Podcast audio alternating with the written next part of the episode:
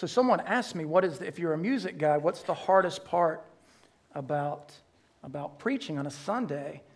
And um, thinking I was going to say, well, the additional study. That, honestly, the hardest part is standing still. That's the hardest. Uh, you know, I, I love to use all of the space up here during, during worship that I'm permitted to. And so, nailing my, as Pastor John says, nail your feet to the ground when you talk up there. And so, I'm going to try and do that, but I have this tendency to sway with a rhythm that only I can hear. So,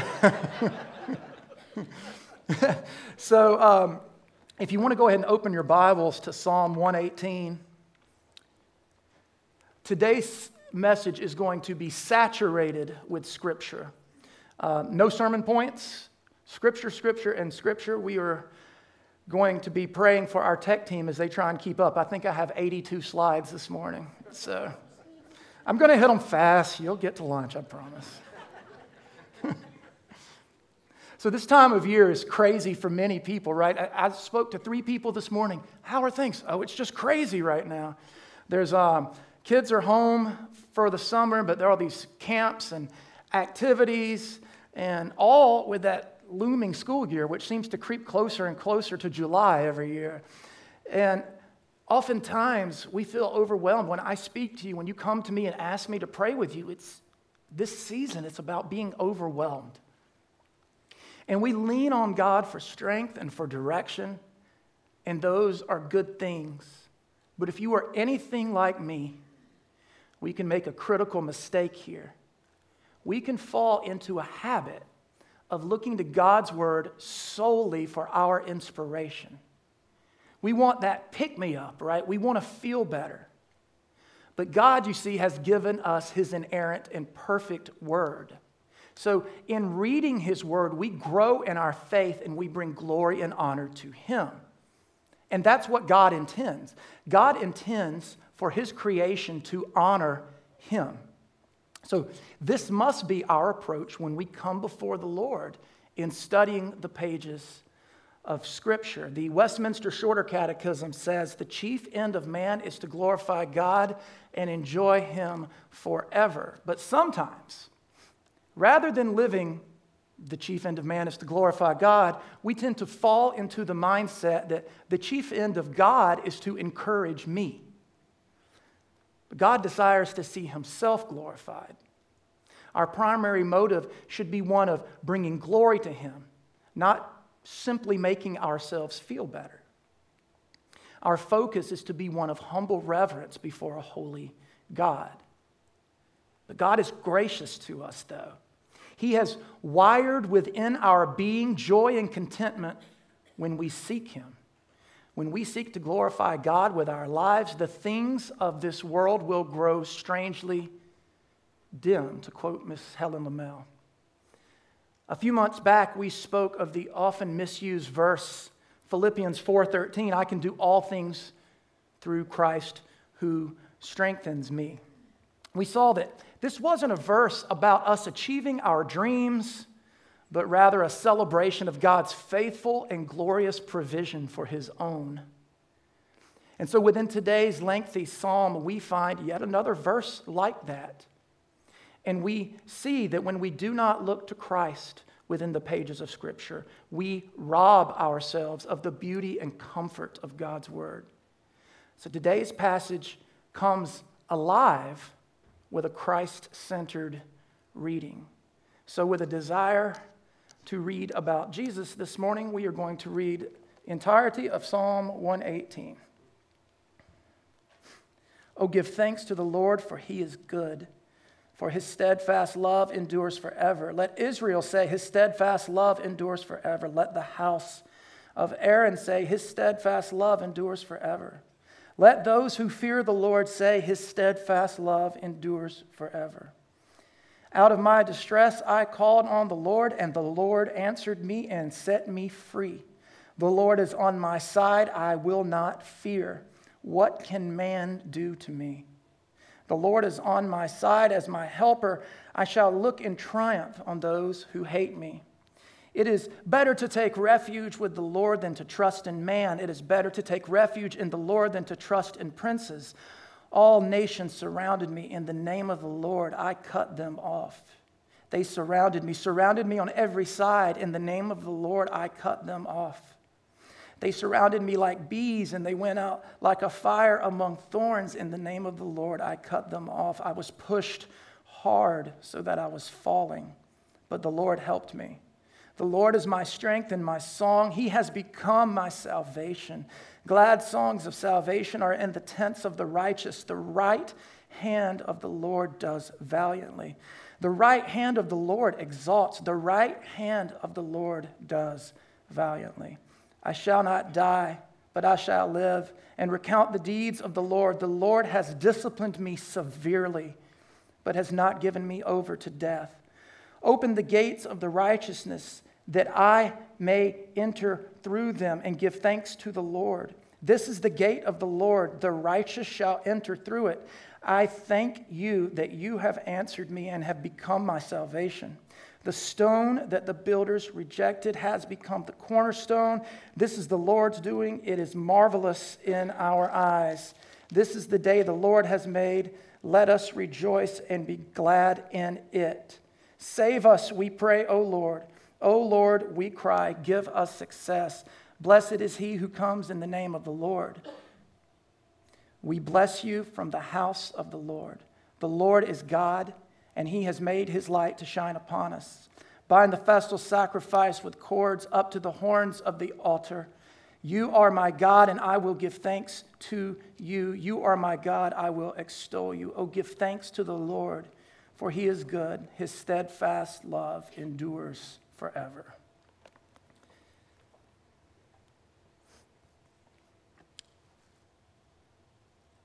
that psalm should strike the heart of every believer when they hear it. Martin Luther wrote of his fondness for this psalm, saying, This is the psalm that I love, for it has often served me well and has helped me out of grave troubles when neither emperor, kings, wise men, clever men, nor saints could have helped me. So we sometimes, there's roughly 150 Psalms. Your Bible may have 150, may have a couple more, depending on how it's broken down. But we kind of place them into groups so that we can study, and some of that is um, uh, Jewish tradition, and some of it is our own pragmatic approach to kind of um, understanding our Psalms. Um, Psalm 118 is the last of what are known as the Hallel Psalms or the Egyptian Hallel Psalms. Psalms 113 to 118 make those up. So 118 is today's text. It is the most quoted psalm in the New Testament. It is the only psalm quoted by Matthew, Mark, Luke, and John.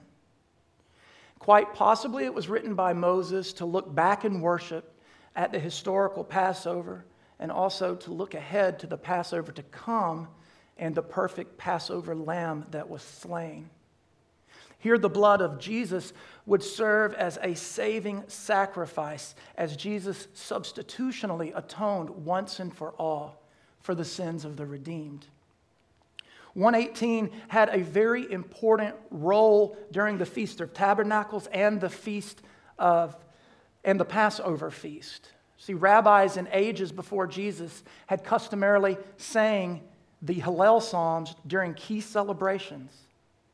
And due to the fact that Christ and his followers were Jewish, we can assume that these Psalms were sung following the Passover meal that we refer to as the Last Supper. Matthew 26 reads, And when they had sung a hymn, they went out to the Mount of Olives. Mark 14 says the exact same thing. And since Psalm 18 is the last of the Hallel Psalms, we can be confident and assuming that Jesus sang this very hymn following the Last Supper.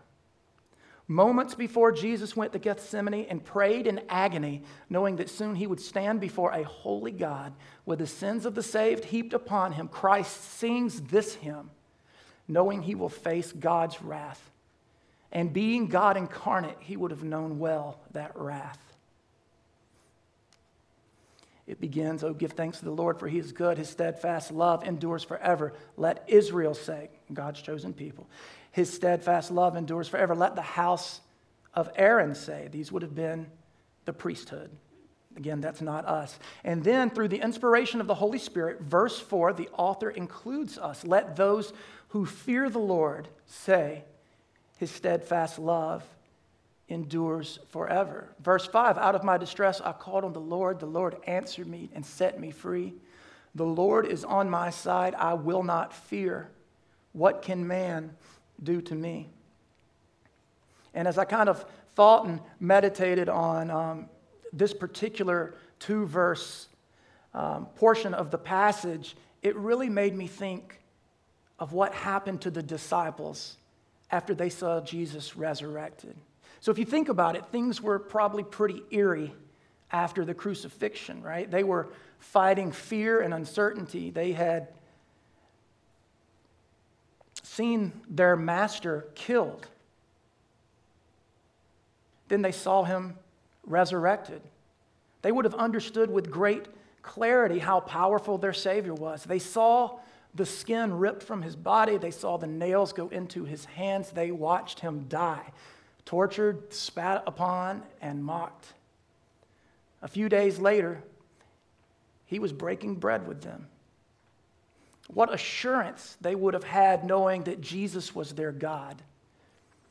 He's their Savior, and nothing devised by man can change a believer's eternity. Humans may hurt the body, but Christ only could provide eternal salvation.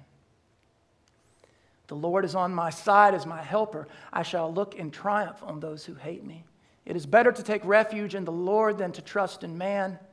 It is better to take refuge in the Lord than to trust in princes. Jesus himself promised a helper for us in the Holy Spirit. When he speaks to his disciples before his ascension, John 14, these things I have spoken to you while I am still with you, but the helper, the Holy Spirit, whom the Father will send in my name, he will teach you all the things and bring to your remembrance all that I have said to you.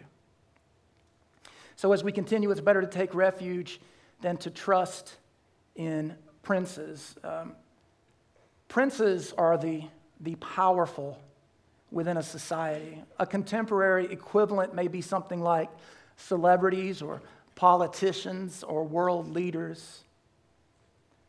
And we, as flawed, fleshly beings, often seek to find peace and joy and even justice in the actions of men and women.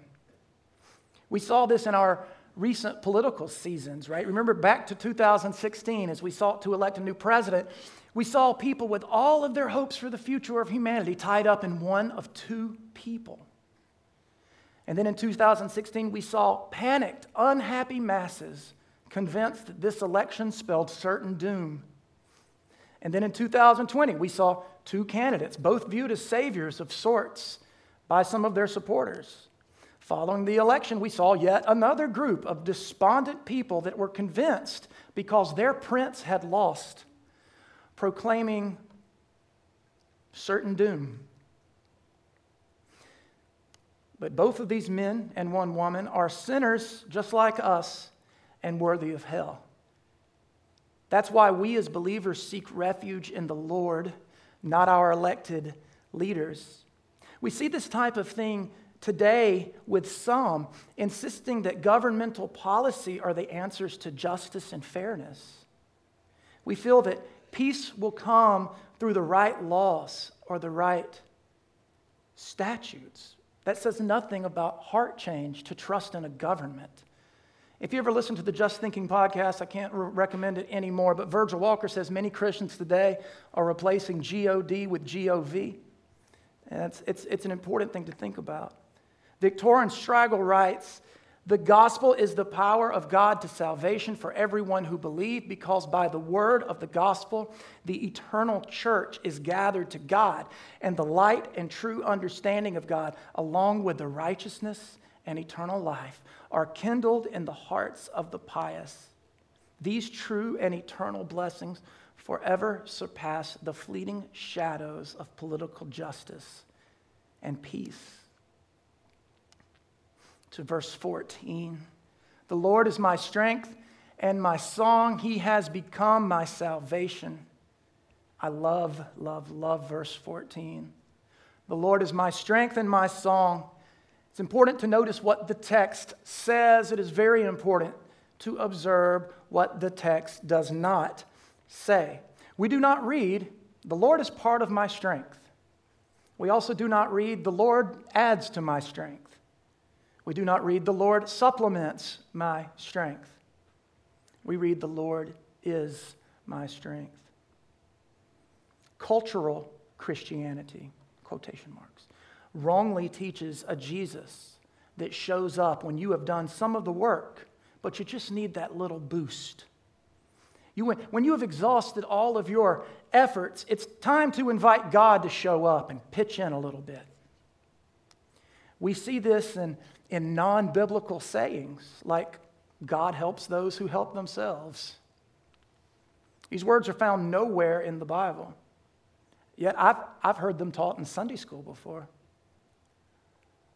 Unfortunately, Jesus is often falsely viewed as a divine assistant rather than an all powerful Savior. You remember the book, The Lord is My Co pilot? You got to be born in the 70s to remember that. The book, The Lord is My Co pilot, is that not an arrogant title? If you think the Lord is your co pilot, He will make it known to you that you are in the wrong seat. either, either God leads your life or He doesn't. And if you're in a growing relationship with Jesus Christ, you will find that He has a way of removing any illusion we may have of our own strength so that we may rely totally upon Him.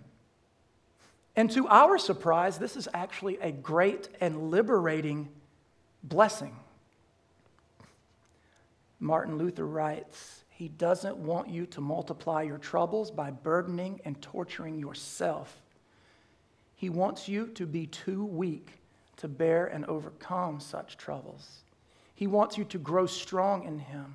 By His strength, He is glorified in you. So we must ask ourselves that question, right? Is God glorified in me? Does God guide our steps, or do we live a life of rebellion and self centeredness? Only to, turn, only to turn to God when things get bad is God our everything or is he our last resort? The text says, My strength and my song. This is, by the way, a, a recapitulation of Exodus 15 2. Songs are what fill us as they motivate us, they stir us. Certain songs consume us, making us joyful or grateful or aggressive.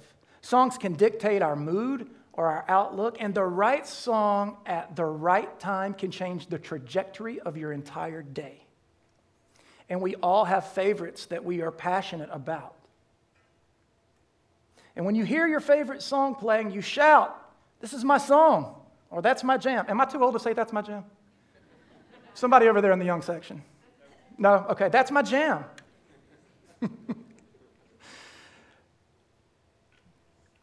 How often do you get a song stuck in your head and you cannot stop singing it to the dismay of your friends and family? They say, Please stop singing that song. You're driving me crazy.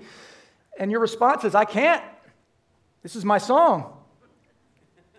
On a personal note, at the Moncrief home, this has become a major problem. I've been told. I've been informed by my wife that if she hears me sing one more 80s glam metal ballad, something very bad may happen to me. But where am I? Here we go. So back to the text. The Lord is our song. Is He what fills us, what satisfies us, what brings us joy? Does the greatness of Jesus Christ stay stuck in our head all day as we go about our lives? Or is it the foul, godless tune of this world that lives in our mind? Does our love for and worship of God consume our thoughts and guide our actions? Do we confess our weakness while celebrating the faithful provision of our God who promises to lead through all trials and hardships? Is God truly our strength and our song? Verse 15 Glad songs of salvation are in the tents of the righteousness. The right hand of the Lord does valiantly. The right hand of the Lord exalts. The right hand of the Lord does valiantly. We spoke about this in our the home group that meets at my house a while back. Uh, God's right hand is a place of highest position, signifying sovereignty and honor. R.C. Sproul puts it better than I do, so I will read you what he said. God's right hand is the place of highest favor with God the Father. And the phrase is used throughout Scripture to indicate his power and sovereignty.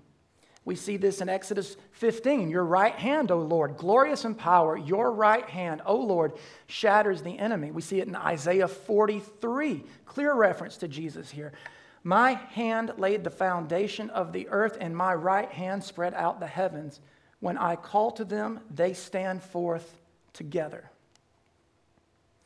So, back to our psalm today I shall not die but I shall live and recount the deeds of the Lord. The Lord has disciplined me severely, but he has not given me over to death. Within God's discipline, and if you want to know if you've been under God's discipline, if you're saved, the answer is yes. Do you ever just, within God's discipline, have a nice pity party for yourself? I can't believe God has singled me out for such trial and hardship. On our worship team, this is a running joke. We lightheartedly keep each other in check here. Things like, I love the Lord, so why am I having to go through this? I'm a believer. I go to church, I tithe. Why, God? Why? And Scripture tells us that we endure hardships and discipline because we are God's children. The Father grows and shapes his own. Years ago, when I was a very small child, maybe six or seven years old, I was at a grocery store called the Piggly Wiggly with my mother. And at the Piggly Wiggly, they had these like um, ceramic floors. And if you caught them at the right time, you could take your shoes off and run and slide down an entire aisle. And there was these kids doing that there. There was so much fun happening in front of me. And I wanted to, to join in. And my mother told me, no, absolutely not. But I was, I was not deterred. I waited for her to turn around and I prepared for my run. I had my shoes off. I was thinking about going for the world record. And then she saw me. And I don't want to get into what happened, but she disciplined me severely. And I asked my mother, why can those children run and slide on the floor free from your correction? And she said to me, because those children are not mine. So we do well to remember that God's discipline in our lives is but proof that we belong to Him. Hebrews 12, verses 7 through 8, it is for discipline that you have to endure. God is treating you as sons, for what son is there whom his father does not discipline? If you are left without discipline in which all have participated, then you are illegitimate children and not sons. One should not fear God's discipline in his or her life. One should fear life outside of God's discipline. If you are in Christ, He is changing you, correcting you, shaping you to be more like Him. For your happiness? No, for His glory, which will make you joyful. It's not always fun, but it is always for the glory of God. Calvin wrote, God always deals mercifully with his own people so that his correction proves their cure. Moving on, open to me the gates of righteousness that I may enter through them and give thanks to the Lord. This is the gate of the Lord, the righteous shall enter through it. I thank you that you have answered me and have become my salvation. The stone that the builders rejected has become the cornerstone. This verse we will see is quoted most often when Jesus triumphantly enters Jerusalem, being openly proclaimed as the Messiah. This public adoration and his acceptance of it would lead directly to his execution. In, in verse 19 of Psalm 118, we're clearly reading that very thing. Open to me the gates of righteousness that I might enter through them. So, what is this gate? Well, rather than using the efforts of man to ascertain what the gate is, we will let Scripture entertain, uh, interpret Scripture. Man's reason is flawed. Scripture pro- proclaims that this gate is Jesus Christ. It's recorded in John 9 I am the gate. Whoever enters through me will be saved. Jesus says, I am the gate for the sheep, the gate through which they enter. Jesus is the gate of righteousness. So the psalmist says, I thank you that the gate of righteousness is what? My salvation. He continues, verse 22 the, the stone that the builders rejected has become the cornerstone. In ancient times, people built with rocks. Rocks is a foundation. One stone would be used as a sort of plumb line for the construction.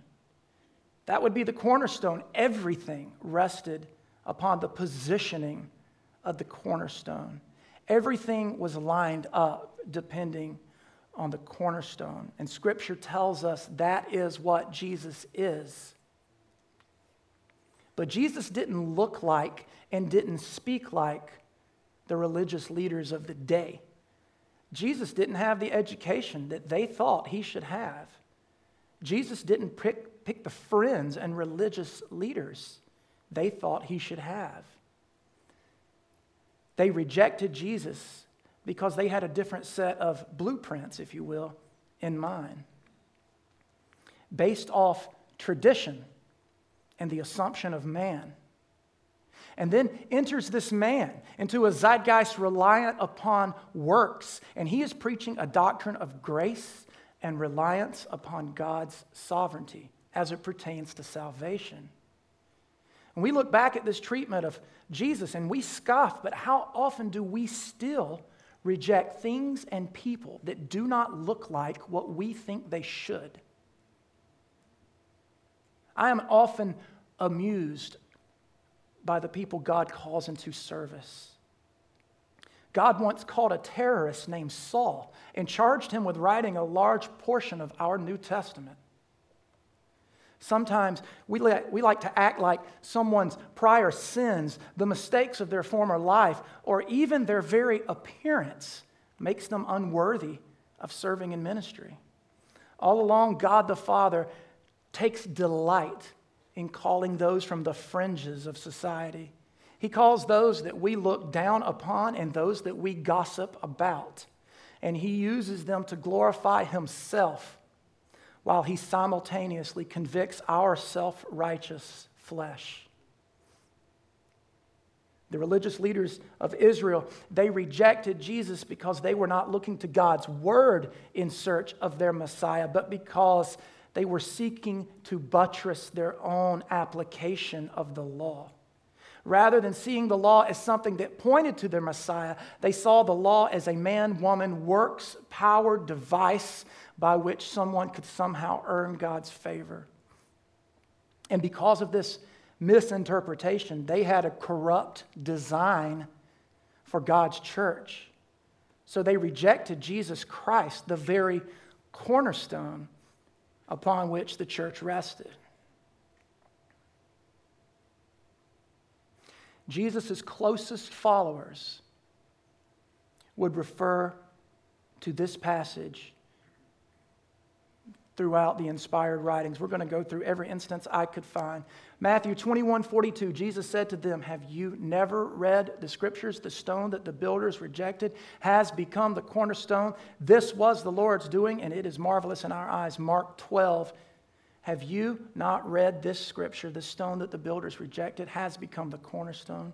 This was the Lord's doing, and it is marvelous in our eye. Luke 20 but he looked directly at them and said, What then is this that is written? The stone that the builders rejected has become the cornerstone. Acts 4 This Jesus is the stone that was rejected by you, the builders, which has become the cornerstone. First Peter 2 As you come to him, a living stone rejected by men but in the sight of God, chosen and precious, you yourselves, like living stones, are being built up as a spiritual house to be a holy priesthood, to offer spiritual sacrifices acceptable to God through Jesus Christ. For it stands in Scripture Behold, I am laying in Zion a stone, a cornerstone, chosen and precious, and whoever believes in him will not be put to shame. So the stone so the honor is for you who believe, but for those who do not believe, the stone that the builders rejected has become the cornerstone. And I love the part where, while we're celebrating the greatness that Jesus is, God always seems to remind us this has nothing to do with your effort, right? This is the Lord's doing. It is marvelous in our eyes. We all need that reminder. This is the day that the Lord has made. Let us rejoice and be glad in it. I think when you become a grandmother, you have to hang this verse in your house, or they don't let you become a grandmother. But this is, this is one of those verses that, out of context, is deflated, is not all that it is meant to be. If we look at this verse without any attention to Christ's saving work, we can say, yeah, the Lord gave us this day. Let's rejoice and be happy. And there's, there's really nothing wrong with that. All of that's true. But when we read this passage within its intended context, we realize that the Lord's doing, the, the incarnation, Jesus, God in flesh, He would walk this earth, He would live perfectly. He was rejected and executed. He would stand before the Father with the sins of the saved upon his shoulders, bearing God's wrath to its conclusion. In doing so, he would reconcile God's wrath toward a sinful humanity. Those who believe this good news will not receive the hell they deserve, but instead will spend eternity within God's love and grace. So, as Jesus arrives on the foal of a donkey to Jerusalem, the people shout, This is the day that the Lord has made. Let us rejoice and be glad in it. Only when we approach the scripture from a Christ centered perspective do we begin to understand the depth and beauty of God's word. This was the teaching of Jesus Christ as well as his disciples. So the people are using very, very specific language here. On that day, the people were hailing Jesus as the Messiah. And the religious leaders, they, they told him, they said, uh, Jesus, get control of your people. And this is one of my favorite verses in all the scripture. Jesus replies to them, if the people cease to proclaim me, then, you know, inanimate, inanimate where's that word? Inanimate objects will just rise up and praise me on their own. Luke 19. And yet some of the Pharisees and the crowd said to him, Teacher, rebuke your disciples. And Jesus replied, I, I, tell you, if these stop speaking, the stones will cry out. In other words, nothing can restrict the proclamation of the gospel. Verses 25 and 26. Save us, we pray, O Lord. O Lord, we pray, give us success Blessed is he who comes in the name of the Lord. We bless you from the house of the Lord. The people here, they were, they were shouting, Save us, save now, save now. And that Hebrew literally translates to the word Hosanna. And here it comes in, in verse 26 Blessed is he that comes in the name of the Lord. The people worshiping Jesus as he entered to Jerusalem were quoting this very scripture Hosanna, blessed is he that comes in the name of the Lord. And Jesus did not rebuke them, he accepted this clear messianic praise. These words echo throughout New Testament scripture. Matthew 21, and the crowds that went before them and that followed him were shouting, Hosanna to the Son of David. Blessed is he who comes in the name of the Lord. Hosanna to Hosanna in the highest. Matthew 23, for I tell you, you will not see me again until you say, Blessed is he who comes in the name of the Lord. Mark 11. And those who went before and those who followed were shouting, Hosanna. Blessed is he who comes in the name of the Lord. Luke 13. Behold, your house is forsaken, and I tell you, you will not see me until you say, Blessed is he who comes in the name of the Lord. As he was, Luke 19, as he was drawing near, already on the way down to the Mount of Olives, the whole multitude of his disciples began to rejoice and praise God with a loud voice for all the mighty works they had seen, saying, Blessed is the King who comes in the name of the Lord. Peace in heaven and glory in the highest. And finally, John 12. So they took branches of palm trees and went out to meet him, crying out, Hosanna, blessed is he who comes in the name of the Lord, even the King of Israel.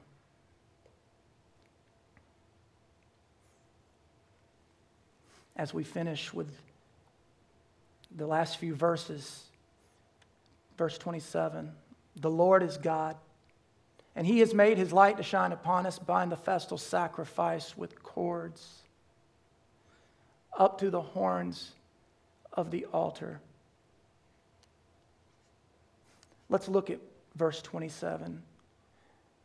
You know that we read nowhere else of a sacrifice being bound with anything and placed on an altar that, that doesn't seem to be a practice of the sacrificial system in which an animal's body was laid on an altar and burnt.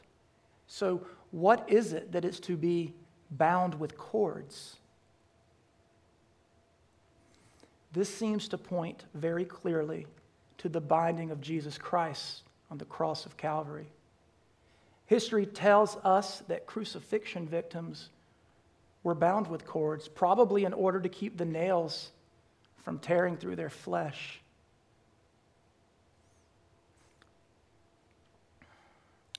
As our worship team comes forward, church, I want us to reflect on this. Just hours before his execution and his substitutionary judgment, Christ is singing with anticipation of the coming sacrifice of himself. Knowing the, the pain and the judgment to come, he sang a hymn of celebration, the final words of which are the same as the very first verse. Oh, give thanks to the Lord, for he is good. His steadfast love endures forever. Let's pray.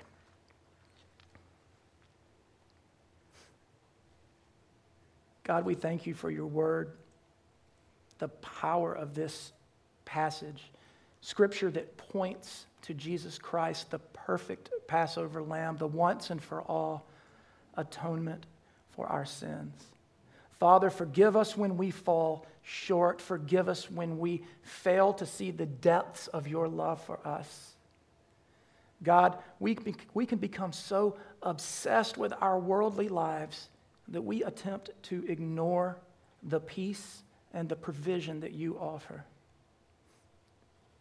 Thank you for sending yourself and for paying our sin debt. God, I pray this morning for the one who is in this room that does not yet know you. Through the Holy Spirit, you are always faithful to save your own, and we pray that you will bring the unbelieving to yourself today. In Christ's name, amen.